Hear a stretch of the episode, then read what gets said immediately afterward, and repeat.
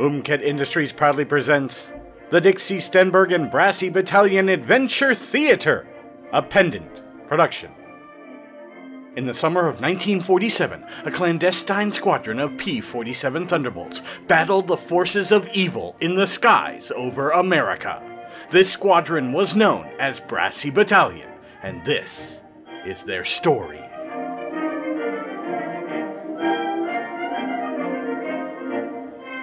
Tonight's episode The Dauntlessness of Joey Scalzetti. When we last left our hero, Dixie Stenberg, she had acquired a special set of goggles from one Archibald Withersby. These goggles let her see what was hitherto unseen, and the hunt for the beast was on.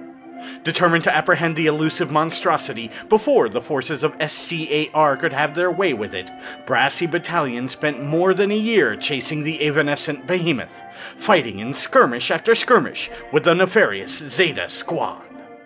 Let's listen in as Dixie and the battalion slip into the skies over New York City on another such pursuit. But this mission is not going to go as planned. Report in. I'm here, honey. Present and accounted for. Back home again. The city, she is huge. Ready and raring to go. You see anything, Miss Dixie? Dixie's sparkling blues peered out from behind her special goggles, scanning the famous skyline for any signs of the beast's rocket. Negative. It's okay. I see something better. Eh? Gherkin. I see him too. Bearing down on us at 3 o'clock.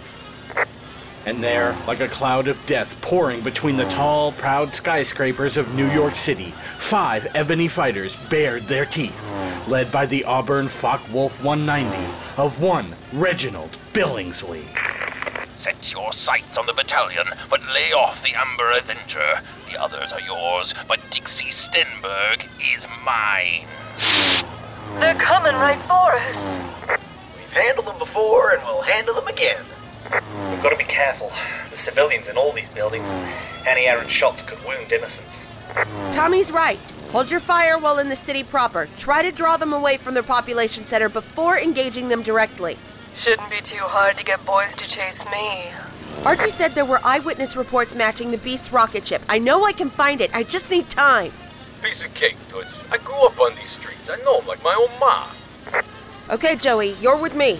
The rest of you, buy us some time. You shall have it, comrade. Corny, you lead the wing and pull them out of this city. As good as done, my dear. And if you get the opportunity, take them down if you can. Believe me, it'll be our pleasure. Break on my mark. Dixie paused, letting Zeta Squad get closer Hold, and closer hold, and closer still. now! They've broken formation. Helzer, Unger, after them. They run like cowards. And we shall cut them down like things which are too tall. And they brimming, and so you cut them. Ev, Falkenstein, break off and circle back to cut off their retreat. I'm coming for you, puppet. I like puppets. And Dixie, who is that? Oh, again, eh? This situation is familiar, and I've a score to settle. Billingsley dove straight at our brave heroes and spewed hot lead like a volcano of death. Cripes in a sack! I'm the only one that has to worry. My plane ain't bulletproof. One of those stray bullets is gonna hit someone it's got no business hitting. But we gotta make sure that don't happen. I'm the one he wants, Joey. I ain't running. I don't want you to get hurt. This is my fight too. We're a team, Dix. Close your throttle, Joey. I ain't leaving you. I don't want you to leave, you stupid mook. If you slow up, Bill will stay on me, and you can tear him up as soon as he's in your sights. Nah, Gherkin. Will do. As Joseph slowed his thunderbolt. Bessie! Oh, of course. As Joseph slowed his thunderbolt, Bessie, Billingsley did indeed stay on Dixie's tail. Joseph knew that his guns were of no use against the ebony plating of Billingsley's Focke-Wulf 190, and their quarters were too close for missiles. If I missed him, I'd take out one of the skyscrapers. And if I hit him, the explosion would take out Dixie. Quite right. And so Joseph's mind raced back a few years to the last time he was in this situation, and he figured. If it ain't broke, break it. And now it was Joseph who dove, intending to collide with Billingsley's plane from above and drive him downward. Perhaps you didn't hear me, chum, but I said Joseph was driving you downward. I heard you mental defective, but perhaps I know something that you do not know. And what might that be, you useless jerk? Reginald Billingsley learns from his mistakes. And, dear listeners, that's when Billingsley drew his P08 Parabellum pistol, known to our boys on the line as the fearsome German Luger, aimed it upward through his canopy, and fired. The bullet cracked up through Billingsley's canopy and directly into Joseph's fuel tank. As gasoline scattered into the sky over downtown New York, it coated both Billingsley's and Joseph's planes. And being that they were in flying contraptions that used controlled explosions to power their engines, there was only one way this could end. This wasn't at all what I had planned.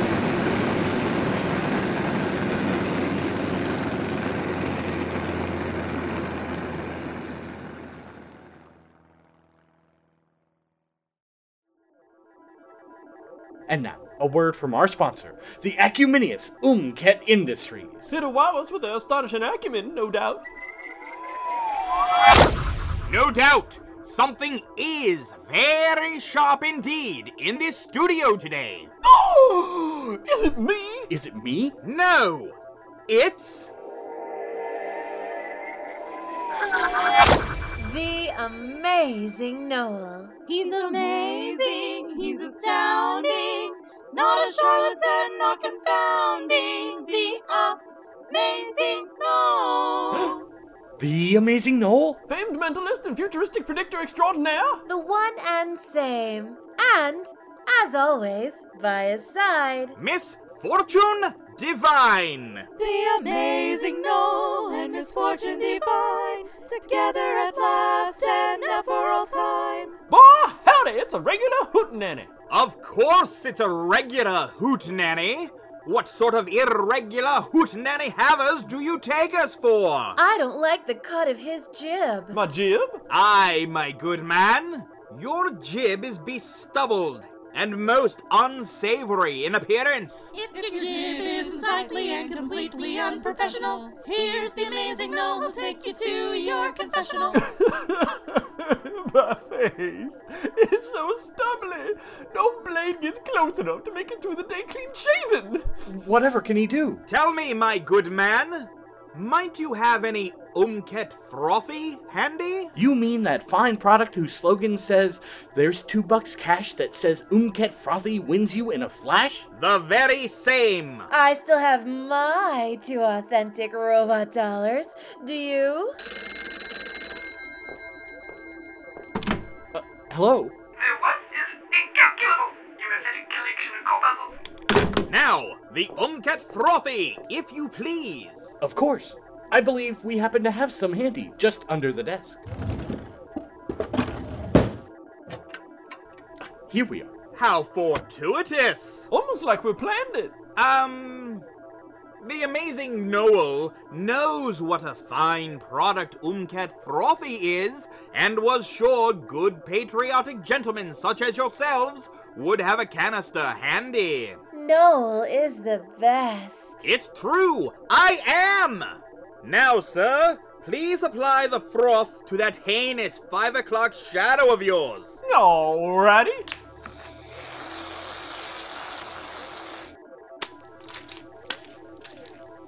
Now what? Now you shave off those unsightly bristles with this. Ah, what? What is that? The Umket Sharp Stick Injector. It's sharp and it's on a stick. And it's not an injector to keep your face slick. It's the very latest in Umket slicing and dicing technology. No other safety razor you will ever use can compare with an Umket Sharp Stick Injector. You know, it's the injector portion that's giving me pause. Oh, and pause you should. To stare at this marvel of modern technology. It's a marvel? It's the Marvelist! It's the only razor with an automatic blade changer. And it gives you a shave so swift, so smooth, so easy. You hardly know you've got whiskers. Just slice 'em right off. Uh. It's a marvel of modern technology. Shaves off your hair and helps fight biology. It's the latest tool of dermatology. Get your mm, Mka Sharp stick injector razor tomorrow and discover for yourself the convenience of its automatic blade changer. It changes blades when you need new blades. Like a machine gun! Like a what? Fast as this! Listen! Hear those glorious clicks? A simple push, pull, twist, shove, pull, pull, push, heave, thrust, pull, push. In that exact order. And you're ready to shave. No blades to unwrap, no cut fingers.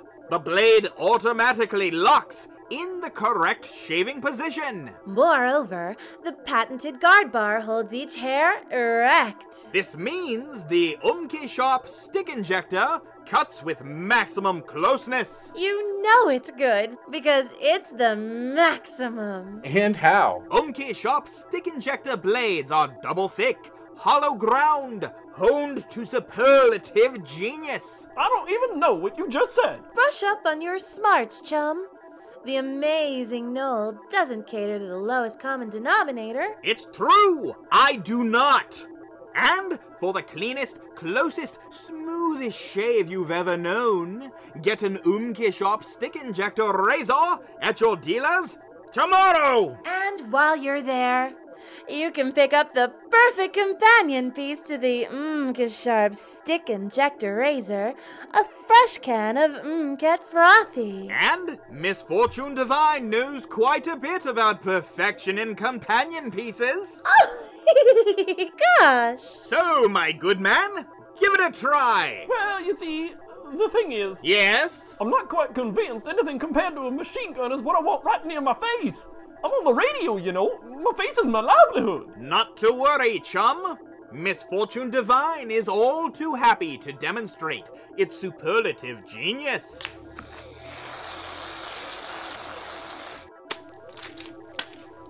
Yes, see how she applies Umket Frothy so it coats the entire surface area of her shapely leg.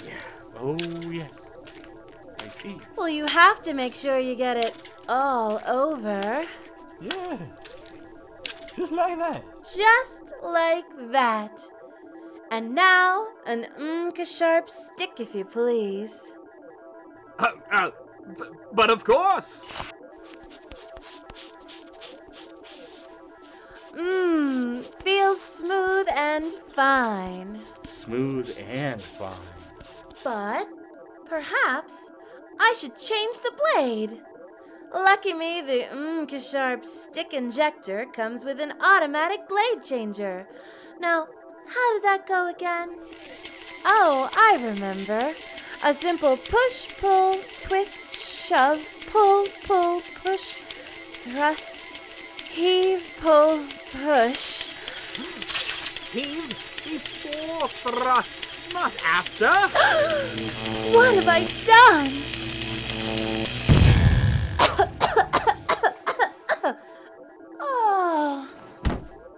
Sure you remember the proper order in which to activate the automatic blade changer. The Umket Sharp stick injector razor does not cater to the lowest common denominator either. And if you want your faces to be as smooth as Miss Fortune's legs, the Umket Sharp stick injector razor is the one that shall improve the cut of your jib. Extraordinary! Give us one more prediction. I'm getting something. Yes. Yes! I regret to predict an invasion of flying cockroaches on the west coast. That's amazing, Noel. I know!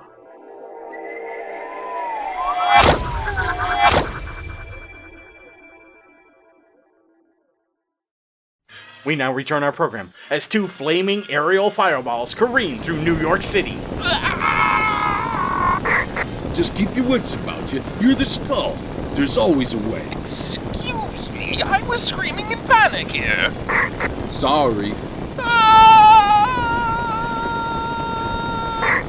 As Joseph fought to stay alive. What about me? As Joseph fought to stay alive, his life flashed before his eyes. And so it is, dear listeners, that through the magic of radio and the theater of the mind, that we are able to travel back with Joseph as he remembers a key moment from his formative years. They can do that now. The wonders of modern technology. Let's listen in as Joseph remembers. Joseph grew up on the mean streets of the Bronx, surrounded by mafiosos and speakeasies. It was a hard life, but he kept himself on the straight and narrow thanks to the ever watchful eye of his mother. As Joseph prepares to leave for school on this fateful day, Mrs. Scalzetti cooks up something scrumptious in the kitchen. She's always cooking. Sometimes I think she even cooks in her sleep. Now, Joseph, you remember what I told you. Keep away from those no good nicks. I don't want you ending up running moonshine or getting involved in organized crime. Yeah, yeah, Ma, I know. No, you don't know. We have worked too hard. Your father worked himself to death providing for us, and for what? Not so my only boy can get caught up with those layabouts and become a hooligan. I know, I know. I'll come home right after school. You will do no such thing. You will go straight to ballet. Ma. Right from school, and I don't want to hear another word about it. Ma. Because it keeps you out of trouble, and you graduate the month, and I won't have you jeopardizing that. Oh my word, you need to be strong and healthy and fit and fine to give me grandchildren someday. Ma, eesh, I got it. Now give your mother a kiss. Smoochies. Smoochies. Good boy. Now don't forget your lunch. Cucumber sandwiches again? You know we can't afford fancy things like zucchini. Ah, gherkin. High school passed for Joseph as it did for most strapping, red blooded American boys his age. There was the posturing. You kidding? I could take that guy with one arm tied behind my back. And the posturing. You kidding? Of course I aced that exam. It ain't nothing I couldn't handle. And the posturing. Hey, Toots, ever seen a bicep this beautiful? But for Joseph Scalzetti, it went deeper than it did for other fine, upstanding boys his age. For though he talked a big game, he was, ultimately, alone. Nah, I got friends. You know, me and Bobby Sacamano and Artie Buco, we play stickball every day after school. One of these days, I'm gonna play for the Dodgers. You needn't posture for us, Joseph. Nah, it ain't like that. Bobby and Artie, they, they, they're in my ballet class. But don't tell none of the guys at school. I wouldn't dream of it. For you see, dear listeners, Joseph's neighborhood was indeed not as ideal as Mrs. Scalzetti would have liked. It's just tough, you know? All the guys at school are in gangs and all hang together. I gotta keep up appearances so they don't make me or my ma their next mark. It was a noble, if lonely, existence. But appearances weren't all he kept, for Joseph was a man of his word and made it to every ballet practice as promised. Don't tell none of the school guys, but I kinda like it. How do you think I got these awesome biceps? And you should see my legs sometime. I'm sure they're spectacular. But this memory is not about your legs, Joseph. It's about your heart. Go figure. Joseph may have been one of only three male students in his ballet class, but he was certainly the most adept and skilled. And that made me a hit. Ain't none of the dopes from school got to have their hands all over the ladies like me. Not that I did anything sleazy, of course. I kept my hands where they belong. I just meant for dancing. Of course. And the class was taught by one Mr. Leone. One of the finest men I ever known. He was kind of like a father to me for those four years I spent in his class. He's a good boy and does his mama proud. But it is my sad duty to remind you that in this day and age, such a profession is unfortunately looked down upon by men as something to ridicule and deride. It's sad the way so many don't appreciate the arts. Quite right, Mr. Leone. And this day, as Joseph left class and bid adieu to his lovely fellow dancers, it so happened that he saw some thugs roughing up Bob, Artie, and their kind hearted teacher. Those blockheads! Some of Joey's schoolmates, curious about his purported stickball prowess, had followed him from school and learned the truth of Joseph's afternoon activities. They took it upon themselves to make others feel small in an attempt to make their own shallow souls feel big. Why, I oughta. Hey! You guys! Leave him alone! Oh, oh, oh! Joseph was sorely outmatched and given a good beating, and he quickly escaped the scene. They promised to tell the entire school of Joseph's true activities and threatened to return the next day, more prepared to teach the sissies a lesson. There are all kinds of people in this world, son, and sadly that includes those small of mind and small of heart. Joseph knew this as well, but he did not return home that evening. My little Joseph, my boy, where is my boy? I was confused and scared. Never give up, son. There's always a way. I needed to think. And think he did. For the next day, Joey was also not present at school, and the call from the truant officer sent his mother further into a tizzy. Oh, my dear Joseph, you stay away from those no goodniks. Listen to your mother. But Joseph had made his decision, and he knew what he had to do. And so it was that he also missed ballet class for the first time in four years. I thought you were stronger than that, son. I know you are. Don't let the dastardly win. Hooligan! Hooligan!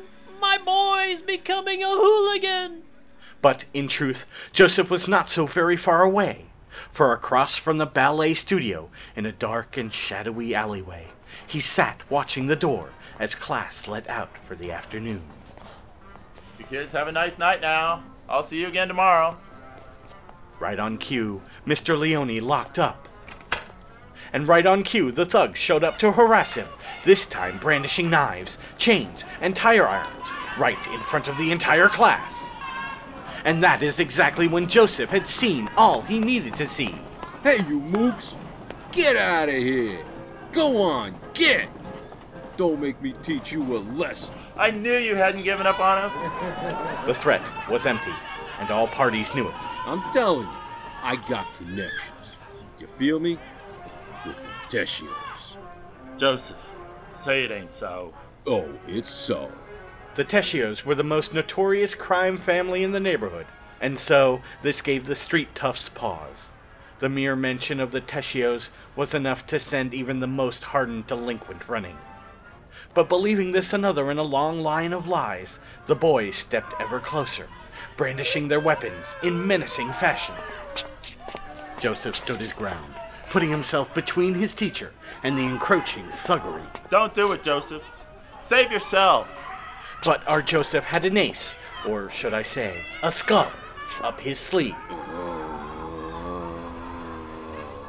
Quickly, Joseph rolled up the sleeve on his left arm to reveal a still healing, reddened bicep where a macabre skull tattoo, the symbol of the Teschio family, which glared out with sightless eyes at the now motionless throng. You know how I got this? Connections. That was more than the thugs needed. They dropped their weapons on the spot and bid a hasty retreat. Joseph's ruse had proved successful, and he was left with a very physical reminder of his actions. You joined up with the mafia? No, I didn't. I wouldn't. But then the tattoo. Where you think I've been all night? It Took me forever to find the place that would do it. Ain't nobody gives that tattoo around here without Teschio approval. They could get into a lot of trouble. So who gave it to you? I swore I'd never tell. They did a favor for me. The least I can do is protect their identity in return. I'm a man of my word. You fooled those thugs and you saved us. I just didn't want no one to get hurt. You have a noble heart, son. And though it be ghoulish in appearance, let that tattoo serve as a permanent reminder of your selflessness and courage, and that you should never give up. There's always a way. And so it was that those words echoed in Joey's ears as his blazing thunderbolt fell toward the ground. Not in the city. Too many people. Joey, get out of there. Bail out now. Joey struggled with his controls, trying to keep the plane in the air just long enough. Gotta make it out past the harbor. Away from the boats. Bail! Bail! Bail! I'm out of here. And so the plane sailed right over the small fishing boats. And crashed down into the harbor. Splashdown!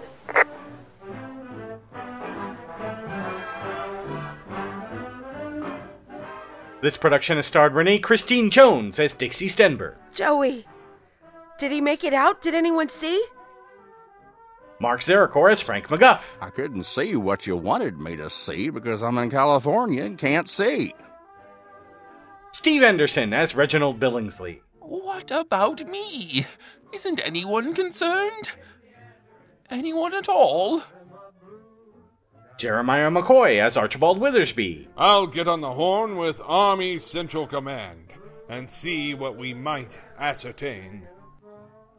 Pete Mylan as Freudenberg, I don't like all of these missions the battalion has so very far away from us. I don't like knowing we cannot help them in their hour of need. Wine, wine, wine. Who's going to help me? Scott Vinicombe as Cornelius Robert Sims Pearson, Don't even think of looking at me, son. I'd shoot you as soon as help you.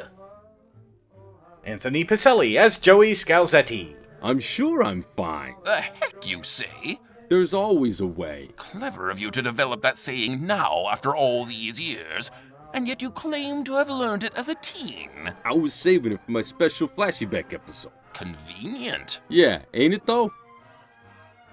Chris Britton as Thomas Galen, Do you think we'll all get flashy Becky episodes? Hmm.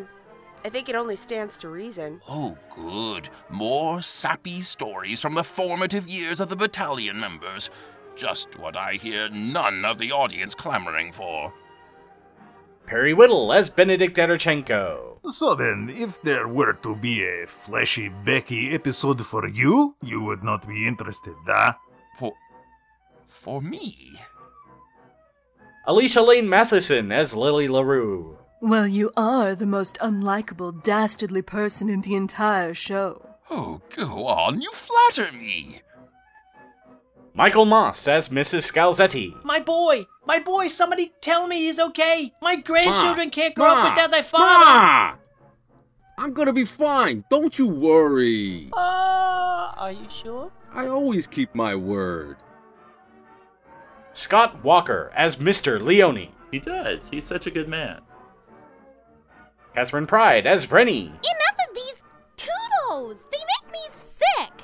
Back to these flashy Becky episodes. If Billingsley gets one, I should get one. I am the head of Scar! Justin Dobby as Volker, And your story is inexorably intertwined with my own. Why, I dare say a Vrenny without a Volker is no Vrenny at all. Keep it up, Soupy, and we'll find out what a Volkerless Vrenny is like sooner than you think! Mike Winters as Radolf Pelzer, Is someone getting killed? Can I do it? Please let me do it! Era Pelodi as Ursula Unger, Oh, you're so cute when you want to inflict violence. Would you maim him first? Oh, I love it when you talk torture. Ow. David Alexander McDonald as Walter Falkenstein, I like torture. Wait a minute. No, I don't. Torture is the most serious violation of a person's fundamental right to personal integrity and a pathological form of human interaction. Those moments of lucidity frighten me. His aversion to torture frightens me. What kind of Nazi is that? M. Sierra Garcia as Nev, Who cares about Nazis? Right now, all I care about is revenge. Kristen Bays as the Umket Triplets, All Nazis are evil. We hate you. I kind of like Walther. Bill Young as the amazing Noel. Ponder this, my friends. Is a lovable Nazi truly a Nazi at all? M. Sierra Garcia as Misfortune Divine. What a great question! Of course it is. I asked it. Ryan Pickens as Robot 153. My highly educated and very smart robotic brain could answer that question for you. But I would have to charge you two robot dollars for that service. Amanda Fitzwater as Nebulon 2000. That means the worth of your question answering service is incalculable. You are really adamant about the value of robot dollars. Even the smallest fragment of a single robot dollar is worth more than all human money combined by mere virtue of it being a robot dollar. And Jeffrey Bridges as the commercial announcer. Why do you dislike us so much? Quiet, you slithery skin sack! Go share off the cylindrical filaments growing from your abdominal epidermis. This is Seth Adam Scher. Stay tuned next time as the chase is on, only at pendantaudio.com. You've been listening to a pendant production of the Dixie Stenberg and Brassy Battalion Adventure Theater, brought to you tonight by the Umket Sharp Stick Injector Razor. And remember, It changes blades when you need new blades. Like a machine gun! A simple push, pull, shove, twist, pull, push, heave, thrust, pull, push. Oh no! What? I put the heave before the thrust. But the shove comes after the twist! Oh, fiddlesticks! stay safe, America, and good night. Oh my stars and goddess, you need to be strong and healthy and fit and fine to give me children, grandchildren someday or some damn thing. Maybe a melon or a quince or something. This production was written by Jeffrey Bridges and directed by Seth Adam Scher, Assistant Director Jim Hamilton. Umket Industries presents the Dixie Stenberg and Brassy Battalion Adventure Theater, created by Jeffrey Bridges, copyright 2009 Pendant Productions. For more information, visit pendantaudio.com. Thanks for listening. Actually, I'd rather have a pomelo.